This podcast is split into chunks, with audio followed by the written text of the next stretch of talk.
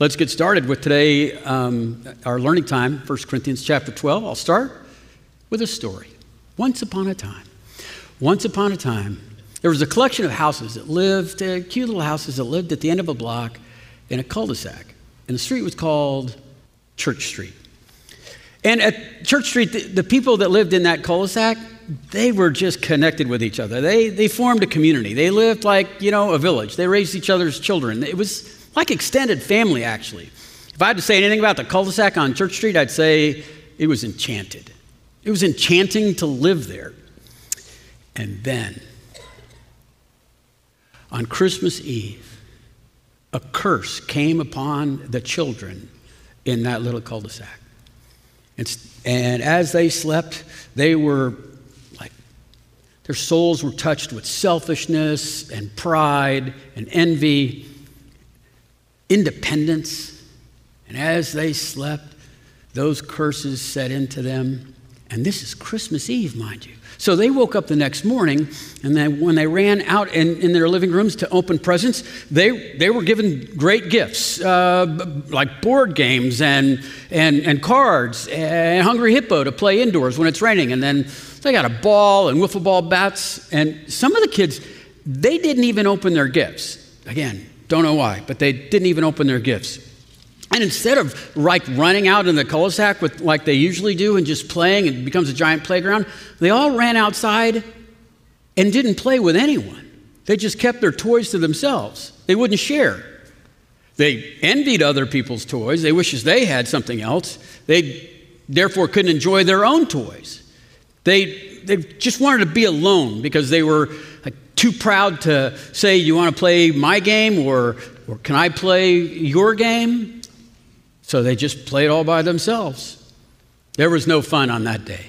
There was no joy in Christmas because they were cursed, because of the spell and that's not all. They started complaining. They started saying things like, you know, I don't even like this gift. I wish I had Billy's gift. A couple of the children turned on their own parents and said, You're not even good parents to give me this kind of gift.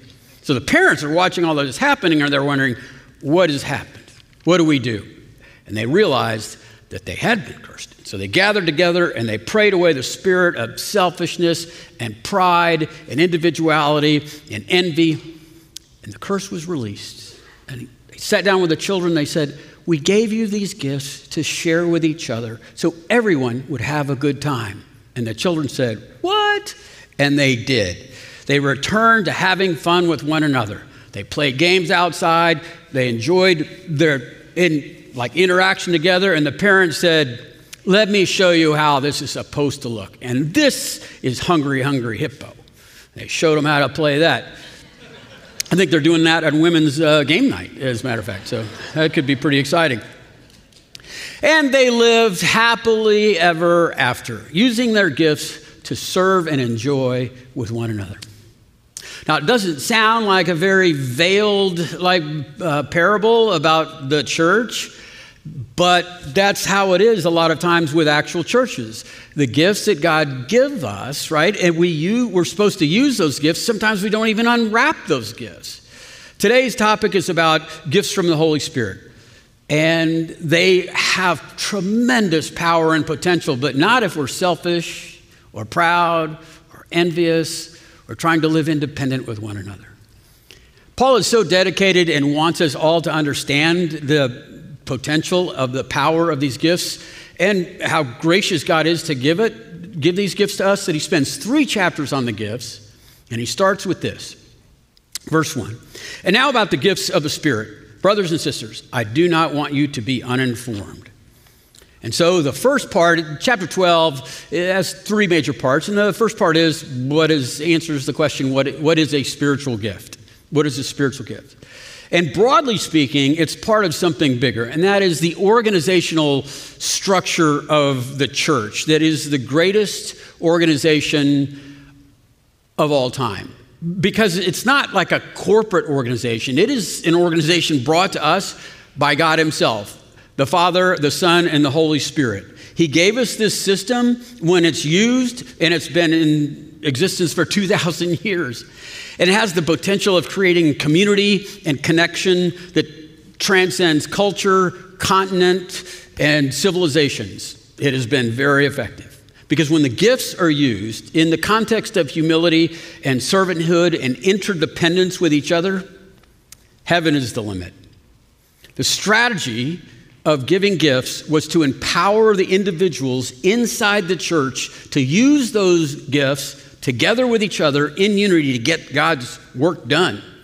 Every single believer has gifts, a gift or multiple gifts that are spiritual, and the purpose of these gifts are, or to define them, are like supernatural attributes, God powered. They're, they're like God chosen to give you these gifts so that when you use them, the results are profound. Something happens within the user of the gift in that they feel like joy and the fulfillment in the way God made them. They feel the presence of God in that context. And then the recipient of those gifts, that person's feeling like they're being touched by God as well. They're, they're receiving the grace of God through a member of the church.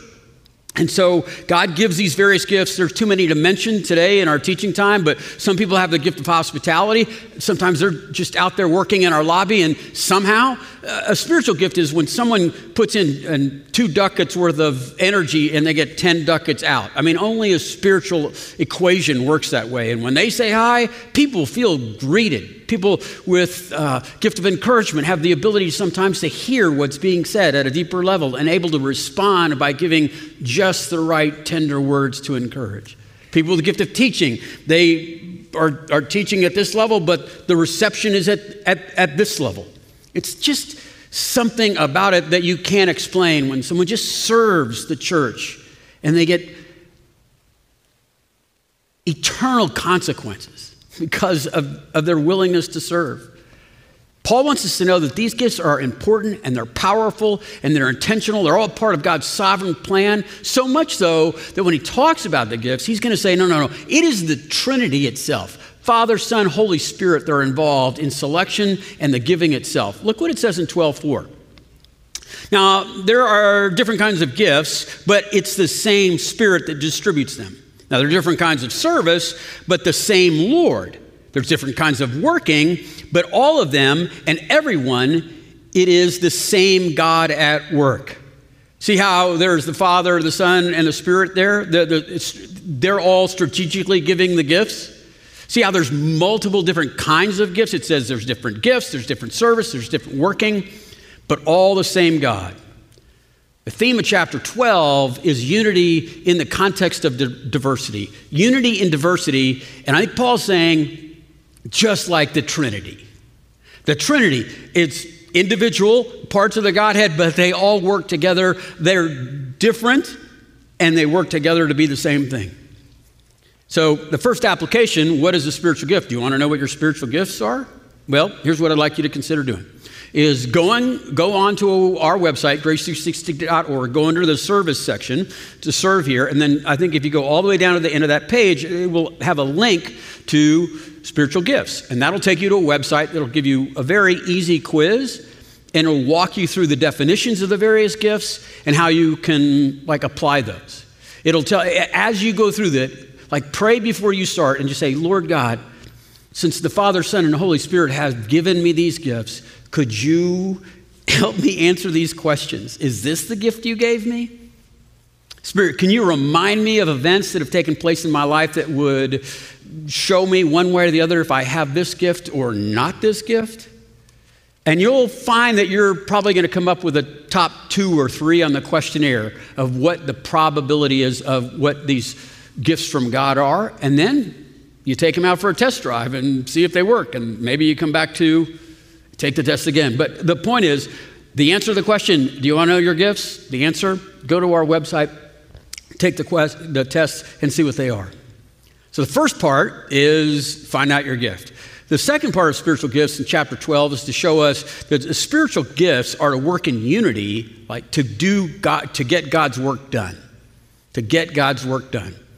Verse 7 says, Now to each person, the manifestation of the Spirit is given for the common good. So we're all supposed to be getting a gift, all to be working in unity for the common good, to get the, the work of the church done. Let the kingdom be expanded. And what he's saying is like your gift is not to be ignored, left unwrapped. It is, it is not to be, that we're not to be given so that some people get to show off and draw the attention to themselves. Look at all that I'm doing. The gifts are not given so that a, a, certain class of gift recipients are higher than another group of people. No. Each person is given a gift, no one has all the gifts. But what I want you to see here again is the, the weight and the value of these special gifts. Like, again, if you can imagine these gifts from God on Christmas morning, He's saying it's all part of a sovereign plan, a detailed sovereign plan. Look what He says in verse 11. Uh, all these are works from one and the same Spirit, that Spirit, and He distributes them to each one as He has determined. It says here the Spirit has determine which gifts go to which person. And all of those gifts are to be shared with one another so that we can work together because each gift, each recipient of that gift, they have a vital position in the church. We are all like we're all kind of cogs and if one cog isn't there the watch doesn't work anymore. And Paul is saying here like the Father, the Son, and Holy Spirit this is all of this is all for us to enjoy working in the ambitions of God. Unity in the context of diversity, working together so that we appreciate one another. And when we work together in a church, we bless the church. We bless, you get blessed because you're being used by God. And then the people that, like I said before, the recipients are receiving a touch from God. We are the voice, the hands, the, the, the ears of God. So the application for the second part of what we need to be learning the first application is find your gift. The second application is to use your gift. And where would you use your, church, your gift? In the church. In the church. It takes hundreds of volunteers to have a Sunday event here. I mean, there's literally hundreds of people that are needed just for our children's ministry. So there's plenty of opportunities. And I would say what one of the things that, that especially the way our church is structured, what we would love to see more of is mentors. Because our church is structured for mentors, always looking for opportunities for people to invest in your life. The problem is, is everybody wants their life invested in, but no one wants to do the investing. And here's why. Here's the like here's the pushback most of the time. I'm just not ready to be like a mentor. I mean, I got to get some stuff worked out. I got to maybe in a couple more years and then I can do it personally, I don't, I don't know how to respond to that. I, and some of it has to do with my, my Christian experience. Here's, here's how it happened for me. I'm a fan of the model, by the way. I, when I, like, when right around when I was 20 years old, I uh, finally, like, understood the gospel for me. Like, it was preached to me regularly, but I didn't get it. And then when I did get it, I wanted to know more about what it meant. And so I found myself, it was at the University of Texas, so I found myself in a university ministry that's today known as Cru. Back then it was called Campus Crusade for Christ. And they had a mentoring structure. And so they handed me off to a guy that I was living with in the same dorm. And he'd been a Christian for a long time, like almost 12 months. the mentor is 12 months old. And the, the, like the, the ministry training style of Cru was, and probably still is, on the job training. And so one of my first assignments for my mentor was we went uh, and and just asked people around our, our, neighborhood, found a woman next door that wanted to have spiritual conversations. And one of her questions was, Is the ministry of the Holy Spirit in her life? And so we went over there, and, uh, and, and, my friend Bill gave me a little pamphlet thing to help me under, teach through the ministry of the Holy Spirit in, in her life. Now, the problem was that I had no idea what the ministry of the Holy Spirit was. And so, as I'm reading the booklet, I'm being informed with every page. And so the, the woman is right here, and I'm, I'm having her just focus on the book. And underneath, I was like doing this. Yeah, help me. I don't know what's happening here. And he just sat there and watched. He had a great time. Here's, here's what happened that day, the end of the day. First, no one got hurt. Two, two different people found out about the ministry of the Holy Spirit in their life that woman across the street from us and me. The point is, is that you, you can only grow in your walk with Christ so far as a spectator. Without being engaged, you plateau early. As the fact of the matter is, you cannot grow in your life with Christ without using your spiritual gifts in the service of the body of Christ. That's just a fact. And so you don't get ready to be a mentor. We start, men- we start mentors in fifth grade here. We have a mentor the little bitty kids. So if you're over 30, man, that's awesome. You could mentor some of the singles, uh, men and women in our, in our church. As you could go work in our youth ministry or our children's ministry. Youth ministry, you'd be like a rock star. You won't be, but you'll think you are, and that'll be great. You'll, but the point is, if you don't get involved in ministry, this is true. You cannot grow in your you cannot grow in your life with Christ without using your spiritual gifts in the service of the body of Christ. So you need to get out there if you're in your 30s. If you're over, you're over 40, you're sitting down, this might be the first time someone's told you this, but you're getting old. I know you don't feel old, but when you were 20 and you looked at a 40 year old, you went, man, they're old. But the four, that decade is a great decade. It's the beginning of your wisdom. That you are full with information, whether it's from success or failure, and you could be a marriage mentor. You could be a premarital counselor. You could go through re-engage and become a re-engage mentor. You could serve as a mentor in our brand new marriage class. You got all kinds of wisdom for those. Uh, maybe the new families class. Get involved. Show what happens when you use your gifts to, to, to work and to serve in the, in the local church. Because here's the thing you cannot grow in your life with Christ without using your spiritual gifts to serve the body of Christ. You over 50? Man, there's the most teachable group of people here on campus parenting teens. Oh my goodness, they're so afraid they're just coming to terms with they were never in control in the first place, and there are no right answers. And then you swoop in at over 50 years old and you're saying, There, there, let's pray through this. You can teach them how to pray effectively because working isn't working. And if you don't do that, you can't grow because you cannot grow in your life with Christ without using your spiritual gifts in the service of the body. You're over 60? You get to mentor the mentors. You could, the, these mentors that we've talked about previously, they are looking for someone to fill their cup because their cup is draining. And so you get to step in and say, Let me help you. I can work with you through these various trials of life. And I'll do that whether I'm 60 or 70 or 80 because I know this. Well, let's just all read this together out loud.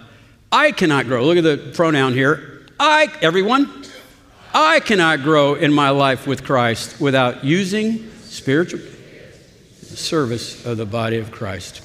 So, if you're looking for a way to find out how you can get connected and serve in this context here at Grace, you go. You can go outside uh, to our lobby, and there's a connect card there, and fill that out. And one of the our leadership people will get back to you. Or you can go online. I think it's grace360.org/connect. Fill that card out and say, "I'm ready to serve." I, I want to grow in my walk with Christ. I've been given these precious gifts by the Father, Son, Holy Spirit, and I think I've been putting them to waste. So let's get going here. All right, here's our outline discover what your gifts are. Use the gifts of the Spirit in unity with the rest of the people involved to get God's work done. And the third point here in chapter 12 is spiritual gifts are to promote unity, like interdependence with each other in the body of Christ. There's, there's a part of the gifts of the Spirit that a little bit like God is a rascal, in that we have to work together or nothing will work at all. And so God has set it up so that no one has all the gifts and everybody has a gift, so that we have to work together as a body of Christ. And so it's interesting is Paul's going to use probably one of his largest illustrations in all of his writing to explain how we work together in unity all the while being diversified with differences. And so he's going to use the human body as a metaphor, as an analogy of how unity and diversity work together. Look what he says in verse 12. Just as a body, though one, has many parts, but all of its many parts form one body. Well, so it is with Christ. For we were all baptized into one spirit, so as to form one body, whether the Jews or the Gentiles or slaves or free. And we were also given the one spirit to drink. Even so, the body is not made up of one part, but of many. This is the uh, unity and diversity uh, aspect here. And today, we do one or the other, but can't seem to do both. We'll have unity at the expense of diversity. We just dilute diversity and, and, and don't bring up your differences. Or we'll say, sure, tell me, express all your differences, but now we can't be unified because if you don't vote like me or act like me or come from my background, you're dead to me. And so Paul is saying, look, here's how the, Spirit, the Father, Son, and the Holy Spirit have set this up. It's set up in a way that you guys can celebrate your diversity in the context of your unity. And your diversity actually serves your unity, just like your human body does, just like the Trinity does. Remember that how we started this in verses four through six? Same Spirit, same Lord, same God. Yeah, they're making it work, and so can you. We're like, we're a byproduct of that unity and diversity. The tragic irony of the gifts of the Spirit is the very things that God has given us to make us work together and to unify us is often the very thing that divides us. It splits us up. And that grieves the Father and the Son and the Holy Spirit. Because we're using instruments of, of love for hate.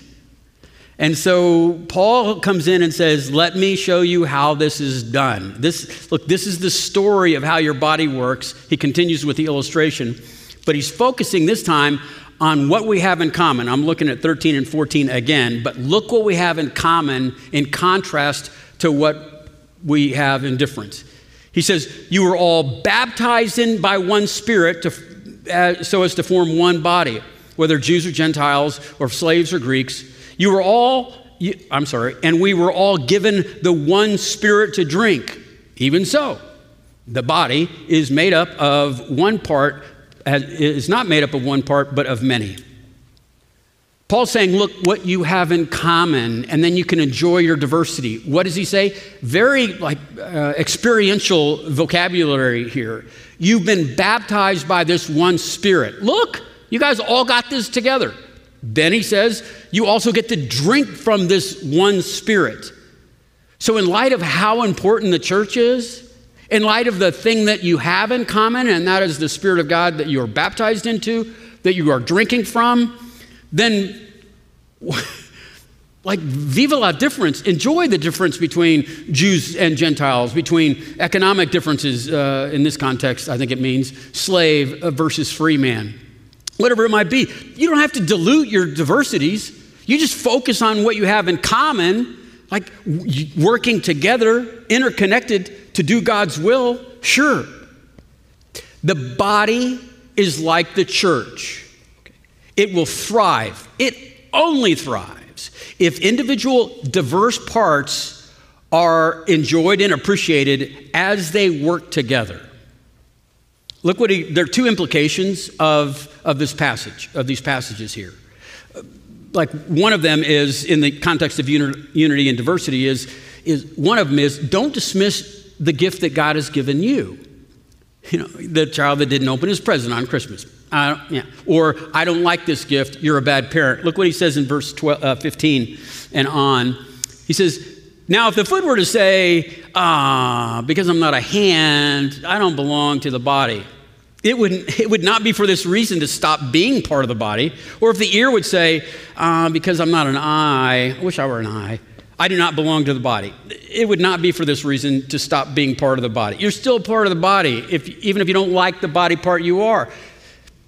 We all have to, again, physical body. Some of you are old enough to know what happens when one of your body parts says, I'm done. I don't even, I don't even like being this anymore right? It's, there's a lot of laughter. Okay, you know what that's like. I mean, your kidneys like all I do is filter fluids. I've got nothing to show for it really. You know what I'm going to do? I'm going to start making rocks. That's that's what I'm going to do.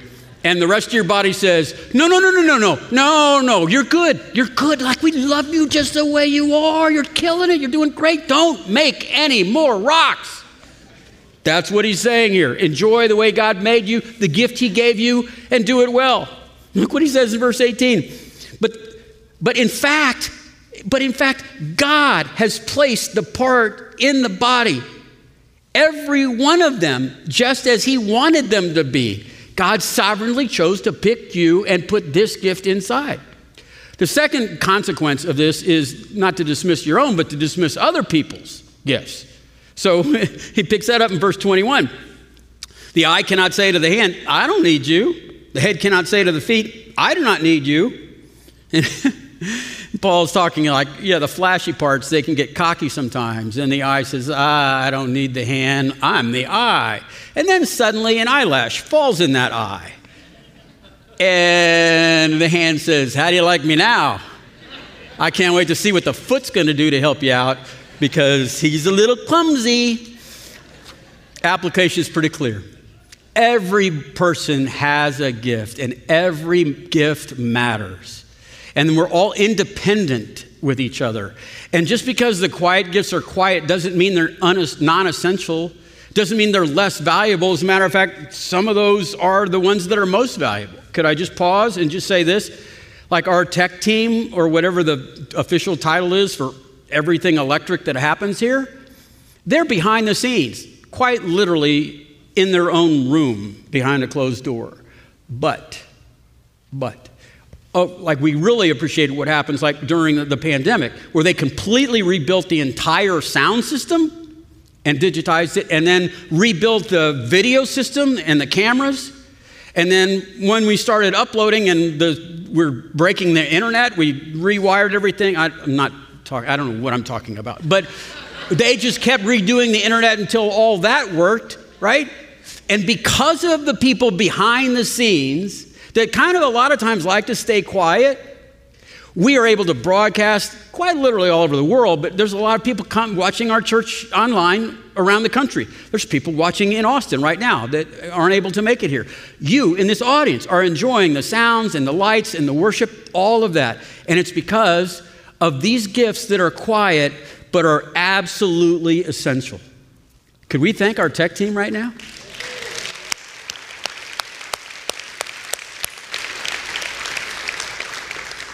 Unity is this. If it's a formula, it looks like this unity is humility plus interdependence. This, this need. See, the, the interdependence makes you humble towards your needs. I've got to have these other people in my life. And so look what it says in 25 and 26. There should be no division in the body, but, the, the, but that its parts should all have equal concern for each other. If one, one part suffers, then every part suffers with it. If one part is honored, then every part rejoices with it. It's a team win, it's a team pain. No time for smugness, there's no, no time for self pity. We're too busy being connected to each other with this common baptism and this common living water of the Spirit that we drink from. Now, before we move on to the final application, I want, I want us to just stop and pause. And I want you to see for the third time, I think, the power of these gifts being brought to us by the supreme sovereignty of the Father, Son, and Holy Spirit. Sovereignty means that God has a plan, well, good for Him, but He has the power to make the plan happen. And so, watch what happens when you put some of these verses next to each other. The first one is, is verse 11, where it says, All, all these are, are the work of one and the same Spirit, and He distributes each of them just as He determines. So, the Spirit decided this before the world was started. And then, verse 18, but in fact, God has placed the parts uh, in the body, every one of them, just as He wanted to. And now you put this, like got, we got Spirit, we've got Father, and now we're going to add something from another book called Ephesians. For you are God's workmanship, created in Christ Jesus to do good works, which God had prepared in advance for us to do. Ephesians 2:10 is like one of the flags we fly here regularly. That the ministry is yours. I'm just a pastor, but you're a minister. I'm a you're the players, I'm a player coach. And the, the point of you look at those verses, those are statements of fact. That the Father, Son, and the Holy Spirit arranged before time that you could exist anytime and anywhere, and He puts you here right now. And those first two verses say, and He gave you a gift or gifts to set you up to do good works that He arranged before time began, to do the King's work. This is what sovereignty looks like arranging people, places, and events. He could have placed you in any neighborhood, in any village, in any time, in any part of the world. And He put you here. And that's why every believer is a minister. Because in God's infinite wisdom, He gave you your job, where you work, to be with the people you work with. He put you in your neighborhood to be becoming a minister. You're the, you're the chaplain for that whole street. Your kid's soccer or football team is purposeful for this kingdom work. When we see God's work being like rolled out in front of us and see kind of, I guess, the weight of it all, the weight of it being the blessedness of it. So be the body. Be the one that gets, like, be the part of the body that God has designed you to be and be a giver. You know what you call someone who just takes from the body and just lives off it, it's a parasite. It's not a gift from God. There's no gift of parasitism. And so you need to be serving the body. The body. It's interesting that when you look at the passage in verse 12, it's, he, he's showing us how much of the body of Christ we are. Look, look what it says. Let me just slow it down. Just as the body, though one, has many parts, but all of its many parts form one body, so it is with, you'd think he'd say, so it is with the church. But he doesn't say the church. He says, so it is with Christ. Christ's body is us. That's what he's saying. Christ's body is us. We're the ones that are bringing Christ into these places of work and neighborhood and, and, and hobbies and all that. We're the body of Christ. We're like a, living organization. Take the organization away. That's what corporate does. We're a living being, we're a living body. We don't, like when you try to corporate church, I know that's a popular thing, you're ruining it. Because we're supposed to be a living organism. And so when shepherd, shepherd, and when encouragers encourage, and when servants serve, and, and when all of that is working, everybody knows their, their parts and they're playing them well, God is glorified and ministry happens. We have, uh, we, have, we have people reading to elementary schools all over the city because of Education Connection, because we're working together, right? In, in our battle with what do we do with the homeless? Turn it over to the government? How'd that work? And so, like, we built two houses down there in the, in the village, and I think even a, a, a corporate shower area because, the, because grace, the generosity of people at this church. We have missionaries all over the world. Our mobilization that's going on is fascinating in that college educated, like a lot of successful people, are going into prisons, God of Hope Ministries, that many of our people here at church are involved in and lead, and are, are bringing the gospel to prisoners. Why does that happen? Because people are humbly desiring to see the sovereignty of God worked out in their lives. They want to be part of something bigger than themselves, and they want to see the joy of being used by God and seeing what happens when somebody is touched by Christ. I mean, Christ's body. I mean, the body of Christ. And when that happens, there's no recovering. So, if you're involved in leading a life group or you're shepherding some little chil- children down there, walking them uh, or pushing them in a stroller, if you're like giving to our church or holding babies, I'll just, I want to speak for the leadership here. We are eternally grateful for that. And there's eternal rewards for you. And not only are you growing in Christ because that's how you grow in your relationship with Christ is by using your spiritual gifts to serve the church, but you're blessing other people. You're blessed and you are a blessing. So thank you for using your gifts at grace. You're making some everlasting things take place. And sometimes you guys make it look easy. So God bless you. No, really, may God bless you. Let me pray. Lord, I do want to ask that you would bless uh, the members of this body, that they would enjoy the gifts that you've given them, and even come to a place in their life where they could see this, your sovereignty work in their life so the bad and the good, the losses and the wins, the temperaments and the gifts are all part of a grand scheme so that we would be more effective in being that unique body part so that we could be interdependent and enjoy the ministry that you have to expand the kingdom. So, Lord, I'd ask that you continue to bless us and bless us indeed. And we pray this in Jesus' name. Amen.